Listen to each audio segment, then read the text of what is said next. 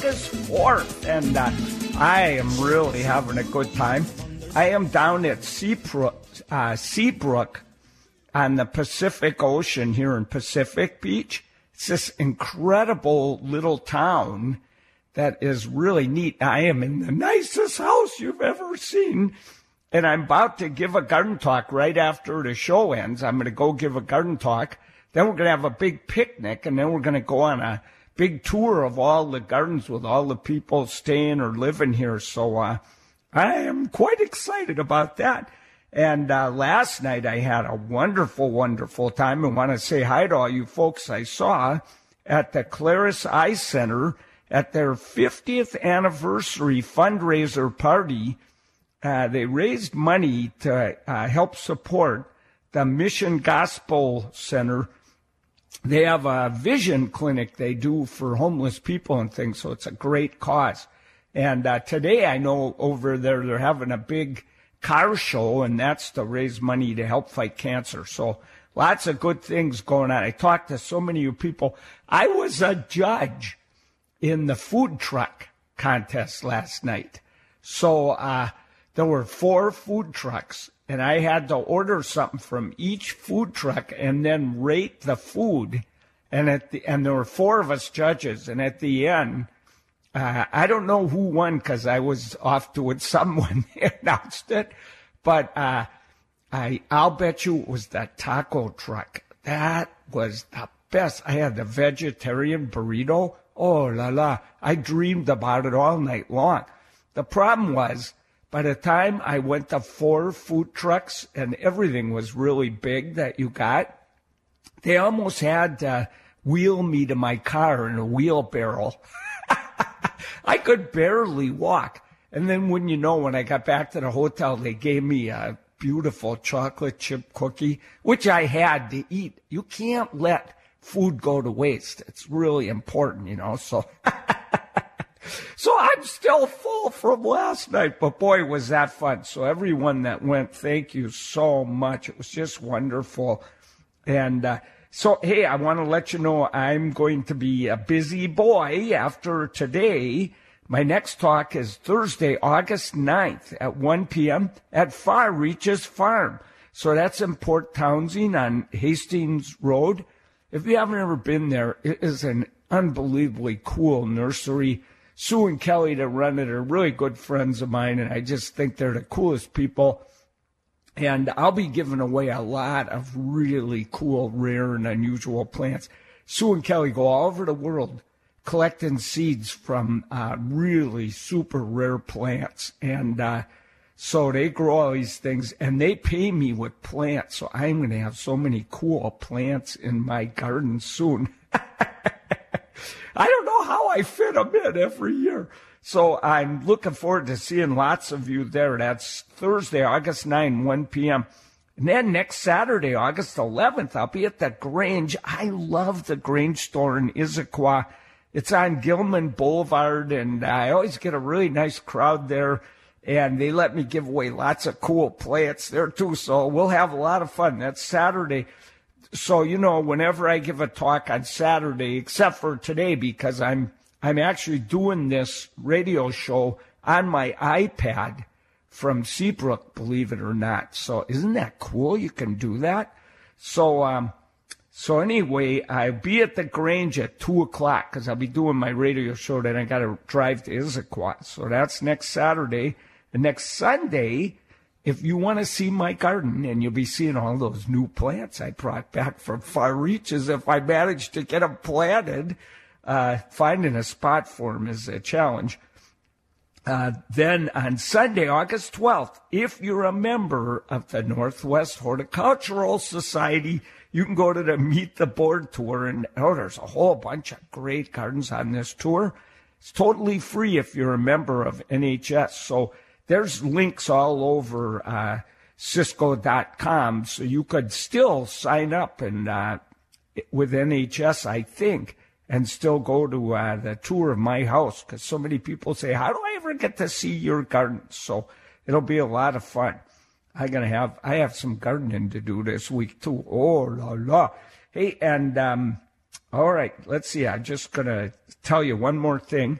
and that is there's a big invasive bug workshop coming up, and it's focusing on the brown marmorated stink bug and other invasive stink bugs that are moving into our area.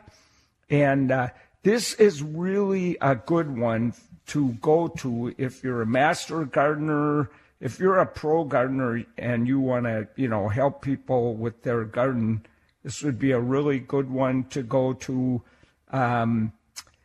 Home gardeners, you know, and I'm going to be there, I'm pretty darn sure, and growers. So I'm just trying to see when it is. It's on Friday, August 10th at Highline College in Des Moines. So Mary's got it all over our website, so you can click on the link to see what the workshop's about, or you can register in there. I can't remember what it costs, but it's not that much. So I think that would be a really good thing to go to. Hey, there's two other things I want to tell you about before we take a break quick, and that is that I'll be on New Day next Monday at 11 with Margaret Larson. I just love that woman. And I'll be talking about hen and chicks this week. I know you think you know everything about hen and chicks, but you might learn something new. And something really fun. So you know that new news show on King Five? It's called Take Five, but it's on at 4 o'clock.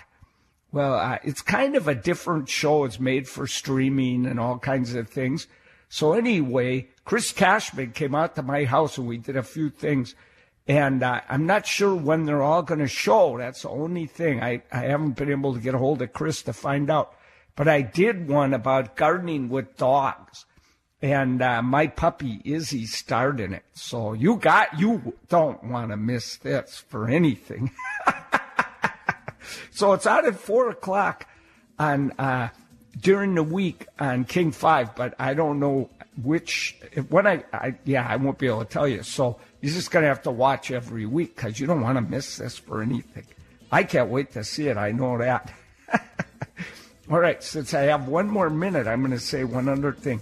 So you think deer are a pain in the kazootski? Well, let me tell you, you probably heard that story of what happened in Boise, Idaho. I have given talks in Boise, Idaho. There are some of the finest gardens you'll ever see. There's more millionaires per capita living in Boise, Idaho than any other city in the United States. I learned that last time I was there giving a talk. Well, you know how you rent goats and you have them eat all your blackberry and everything?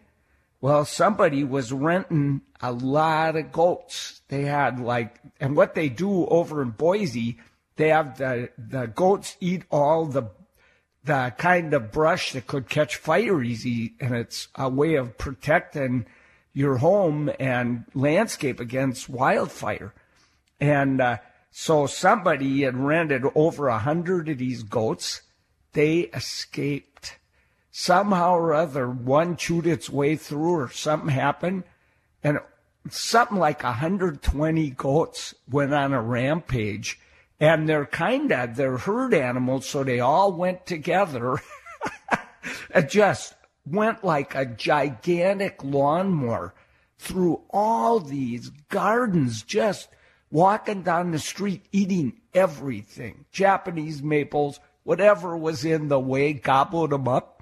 And the guy that rents out the goats is sitting at home listening to the radio, and he hears about 100 goats. He's like, that wouldn't be like mine, would it? Oh, la, la. So he jumped in his truck. He's got a truck that holds 200 goats and went and got the goats. And I got a feeling he's got a few legal problems on his hand right now, but I'm not sure. Hey, listen, I'm flying solo today, so I hope you'll give me a call. I do have some fun emails with me, but it's always fun to get phone calls, so... And it's been so nice out for gardening. I hope everybody's been out gardening with this cooler weather. It is spectacular here on the coast, I'll tell you that much. So the number is 1-888-973-5476, 1-888-973-5476. KIRO. Hey, we'll be back after this on 97.3 KIRO FM.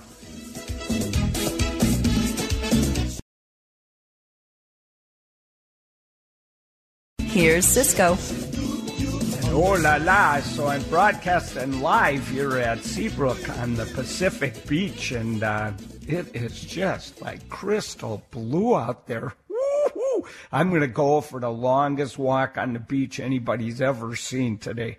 Hey, going to talk to Steve in Seattle right now. Hey, Steve, what's going on? Hey, Ciscoe, thanks for taking my call. You bet. About 15 years ago, I planted some black bamboo in an above-ground planter against my back fence as a privacy shield between my house and the house in back of me. And it took off, and it's done really well, and I love it as a privacy shield. Well, recently a new owner bought the house in back of me, and discovered that some of it had gone under the fence and had sprung up in his yard. I tried to do everything I could to contain it, but clearly it wasn't enough. He obviously wants me to do something about it, and I'm willing to do that. I've heard about this stuff called polyurethane bamboo barrier. Does that stuff work, and could you tell me a little bit more about it? Yeah, bamboo barrier does work. It's about 3 feet wide, so it's a lot of work. You gotta dig a trench all the way along the whole length of your bamboo hedge, and then put that in, and it should be sticking at least an inch above the ground. Now, unfortunately, that's not the whole story, because for one thing, now all that bamboo that's in your neighbor's garden, that's all got to get dug out. Otherwise, it'll just keep proliferating over. Yeah, we plan to do that. Okay, good. So once you put that bamboo barrier in, and if you can put it, if it's possible, put it about a foot in from your property line. I don't know if you'll be able to do that. If you can, then what you could do every spring and fall, you got to walk the bamboo barrier. You got to walk the whole thing, because what happens is the bamboo, those little rhizomes are, that are moving towards your neighbors, they'll hit the bamboo barrier and they'll jump over it. Mm. So only a few do that. And all you got to do is cut them when they do that, because bamboo has to live in your neighbor's garden for a year before it'll put out roots and start a whole new colony over there. So if every spring and fall you cut any of the roots that are trying to jump that barrier, then that'll put the Elkabatsky on them spreading along on the other side of the border there, Okay, great, thanks. Is there any danger of the rhizomes going underneath the bamboo barrier? Well, it is possible, but it's unlikely if you put it the whole 3 feet deep.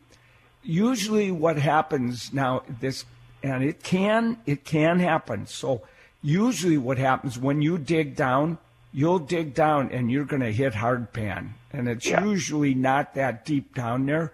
And then you'll be cussing away as you dig through the hard pan to try and make sure you can put the bamboo barrier all the way down, so only an inch is above the ground. But the thing is that the hard pan stops bamboo. It is never going to go down into the hard pan. So as long as your bamboo barrier goes down into some hard pan, you can fill in around it down there when you, backfill with the soil. As long as it is anchored in hard pan, there's no way it's ever going underneath that barrier. But if you have really sandy, deep sandy soil, then it's possible it could go underneath. That's a really big problem. If you got that, and I'm hoping you don't, even though it's wonderful to have such great soil like that, if you have that, then you're almost forced to have an open trench behind your bamboo, so that you can dig a pretty deep open trench and then you see any rhizomes that try and go through it, and you cut those off as they try and go through. You don't even put the bamboo barrier in if you do that. And okay, you've got to have that go pretty darn deep. Rocky, terrible Seattle soil, so I don't think that'll be a problem. Yeah, I don't think you're going to have a problem. I'll tell you one quick story, too, that's kind of interesting. So black bamboo is so beautiful, but it is a running bamboo. And we had it. I used to direct the grounds care at Seattle University, and we had a really nice Japanese garden over there. It had been let go a bit compared to the days when Fujitaro Kubota put it in, but it's still wonderful. So we had this black bamboo, and I always thought, why doesn't that black bamboo run? Because there was nothing to stop it. It was just sitting there, and the clump just stayed like a clump, never moved. And after a while, I hired a new irrigation guy, really a terrific irrigation guy that made Seattle U's irrigation system work so well. But he did one thing. He noticed that somebody had plugged one of the irrigation heads that squirted water on the bamboo. He replaced the head. Holy cats. That bamboo, somebody at Seattle U was so smart back in the old days, they knew that if it never got water, it wouldn't run. The minute that we started watering it, it took off like the Russians going into Ukraine, you know. It was just horrible. So we had a real problem on our hands. Very funny. Yeah, so I've got clumping bamboo, and I don't want the clump to get too big, so I've got a trench around it for one thing, because I have so many cool plants next to the bamboo. I don't want it to overrun them. And but I try to avoid watering that all I can. You get a little dieback of things because, you know, it gets pretty dry sometimes. But if I don't water too much, the clump is a lot slower at expanding and getting bigger. So that might help, too, a little bit. All right. Thank you for all the information. Appreciate it. Love listening to your show. Hey, thanks a lot. Thanks for calling. Much appreciated. See you, Steve. Okay, everybody. We're going to Tiffany's going to come in and let you know what's going on in our community, and then I will be back. I hope you'll give me a call on 97.3 KIRO FM.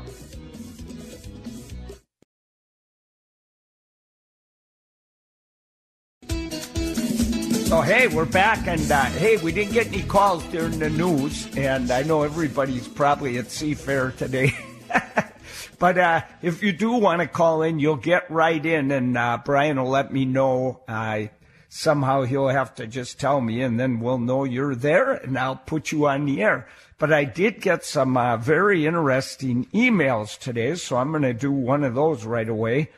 And so Sandy wrote me an email and said, I want to spray neem oil on my rose. So there's two reasons that you would spray neem oil on your rose. And just in case you don't know what neem oil is, the neem tree, that's the common name for this azadirachta tree from India, what happens is it has fruit on it, and they squeeze the fruit to get a vegetable oil that you could spray on your plants. And they've been doing this for thousands of years in India. And so that vegetable oil coats things like aphids and kills them. And it'll also kill that horrible little sawfly that attacks rose. It's on the bottom of the leaf. It's got a dark green head and kind of a see-through green body. They're teensy. You can't even see them when they first start. They're the ones that are gnawing those little holes. They do window panes so you can kind of see through the leaf, and also put lots of little holes in the leaf, make the leaves really ugly. So that'll zap those guys too. And but you can also spray neem oil on your rose to stop black spot. So black spot, that fungus disease, if you see that you're getting some black spot, if you pull the leaves and have it off, because they're going to sporulate, you can't cure those leaves once they have it. So you want to pull those leaves off and, you know, just get rid of those. I don't even put them in my compost pile. You know, I throw them in the garbage. I just want those out of my garden. And then I spray neem oil on there pretty good under the leaves and over. Then any spores that land on those leaves will be killed before they invade the leaf, and you could stop black spot from getting in, you know.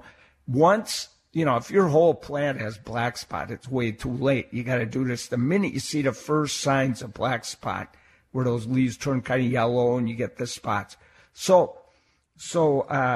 But what Sandy wanted to know is that going to kill any beneficial insects that are on my plant? Oh, la, la, it sure is. It can kill ladybugs. So, you know, and a lot of people don't know what lady beetle larvae look like, ladybug larvae. Usually they're kind of orange and black, and they run kind of fast. They look like a little slug or something, but they got six legs if you look close. And so, and of course we all know what ladybugs look like, but there are a bunch of other beneficial insects, and some ladybug larvae, there's some that are covered with white powder, and they're teensy white things. And if you didn't know what they look like, you'd never know. It's called the ashen ladybug, and they eat mainly mites, and they eat spores, believe it or not. So anyway, what I always do before I spray neem oil is I take a good look at the plant and see if I see any unusual little critters on there. You know, I know what most of the beneficials look like, but even I probably don't know them all, you know. And so if I see that there's a whole bunch of lady beetle larvae on there, I'm either going to, you know, take them off by hand. If you just got a few, you can cut the leaf off and put the leaf on another rose you're not going to spray, you know, and they'll go eat aphids and things. And, but if you've got gazillions of them on there, well, you know, I don't know. I might try and pick them off by hand. I'm not going to spray any plant that's full of beneficial insects. I know that, because it will kill the good guys. So Sandy, sorry to have to tell you that, but that it will kill good guys. So, but it's a wonderful thing to have, because it does zap those horrible sawflies that chew on the bottom of the leaves. And sawflies are in the bee family, but they're not good guys. They're bad guys. They chew the tweedle out of our plants. Oh, I hate them. Okay. Hey, I'll give you another email I got. This one's from Jean. And Jean wanted to know, I really want a madrone tree for my garden. She said, I can't find pardon me, anywhere to buy a madrone tree. So she said, there are some coming up in my neighbor's garden. And she said, sure, if you want to dig one up, get it. So this would not be the best time to move a madrone. But, and here's the other thing. If a madrone tree is, I'd say, like over 4 inches tall, a seedling, it's not going to survive the move. Only way you can dig up a madrone tree, Arbutus menziesii, the only way you can dig one up and move it is if it's like 4 inches or less tall. Just came out of a seed, a seedling that just came up. And that, of course, by now, they're going to all be taller than that, so you can't move one. I guarantee if you try and move one that's over 4 inches, maybe it's 6 inches, you might get away with it. But really, over 4 inches, they almost never survive. It's just a waste of time. So if you want to get a madrone, if they're coming up over there at the neighbor's house, let your neighbor know, I'm going to get one next spring. And then keep a real close eye. And in spring, some of those seedlings are going to come up. You're going to spot that seedling. Have your shovel ready and dig that little sucker up and plant it exact same depth and as close to the same conditions as you can to what the madrone in your neighbors is growing in. And with some luck, pretty often you can keep a madrone alive if you do everything right and it's little enough. So, and just for everybody listening, you know what kills madrone trees more than anything else on earth is like watering and fertilizing them. So if you move into a house and there's a beautiful madrone, you go, oh my gosh, I love that. I want to take good care of it. And you water it and you fertilize it, you just killed it. I know it's an oxymoron. It's one of those weird things. But, you know, they're a native tree. They're used to exactly what Mama Nature gives them. They live in, just like our earlier caller said, that rocky kind of nasty soil. That's what they like. You know, they hate clay. They like that kind of rocky hardpan, and they grow in that. There's hardly any nutrition in there. They only get the water Mama Nature gives them. And so, you know, once you replant that madrone, you got... You know, you might have to water it to get it established after you move it in. You're probably going to have to do that. But hopefully it'll be in spring. Mama Nature will be watering it. After that, you don't water it anymore. You never fertilize it. You don't, you know, walk around by it. And don't talk to it unless you have really interesting stories. You can bore them to death, too. Okay. Hey, listen, I hope somebody will give me a call. 1-888-973-KIRO, 1-888-973-5476. We'll be back on 97.3 KIRO FM after this. Hey, and we got a couple of calls during the break. So, hey, Brian in Covington, welcome to the show. Hi, Ciscoe. Hi, Brian. Couple of questions on my roses. Okay. I believe you said earlier with the neem oil that if you catch the yellow leaves with the black spots on it early enough, that you can use the neem oil. Yeah, what do it looks really cool. What do you do if it's past the initial stage? Yeah, that's a real pain because now you got all your leaves are yellow and they got black spots. You might as well prune it back or at least take off all the infected leaves. Then spray. I have been pulling off the infected leaves. Good. Then spray whatever isn't infected, but you'll have to keep an eye. Some may be infected. It's not showing yet. You want to get those off. And spray with a neem oil, and I would probably spray again a week later, and pretty quick. Now, fertilize your rose and water it. Keep it well watered. It should come right back. It's okay. Getting late in the season, but you should get one really nice, pretty bloom out of this thing in early September. So okay. I would... Yeah, so don't trim it too hard, but mainly get all the old cruddy leaves off and get a spray on there and then spray it again a week later. You might do it another week later because you're going to have a lot of new succulent growth coming up. And try not to let the leaves get wet, whatever you do. Don't what? Try not to let the leaves get wet. Oh, so, yeah, right. Yep. That'll help. The other thing is, when I cut it back this spring, I was way too conservative. So it got really leggy, and the only even leaves that I have and blooms are on the top half of the plant. Is it too late to cut them back? It's pretty late to cut it back hard now. You can do it. You might sacrifice that late bloom that you would have got in August though, in September. So it's kind of a hard choice. If it were me, I might, prune lightly, definitely deadhead the tweedle out of it. Hope for one more bloom, even though they're going to be up there in the stratosphere. And then next spring, chop the tweedle out of that guy.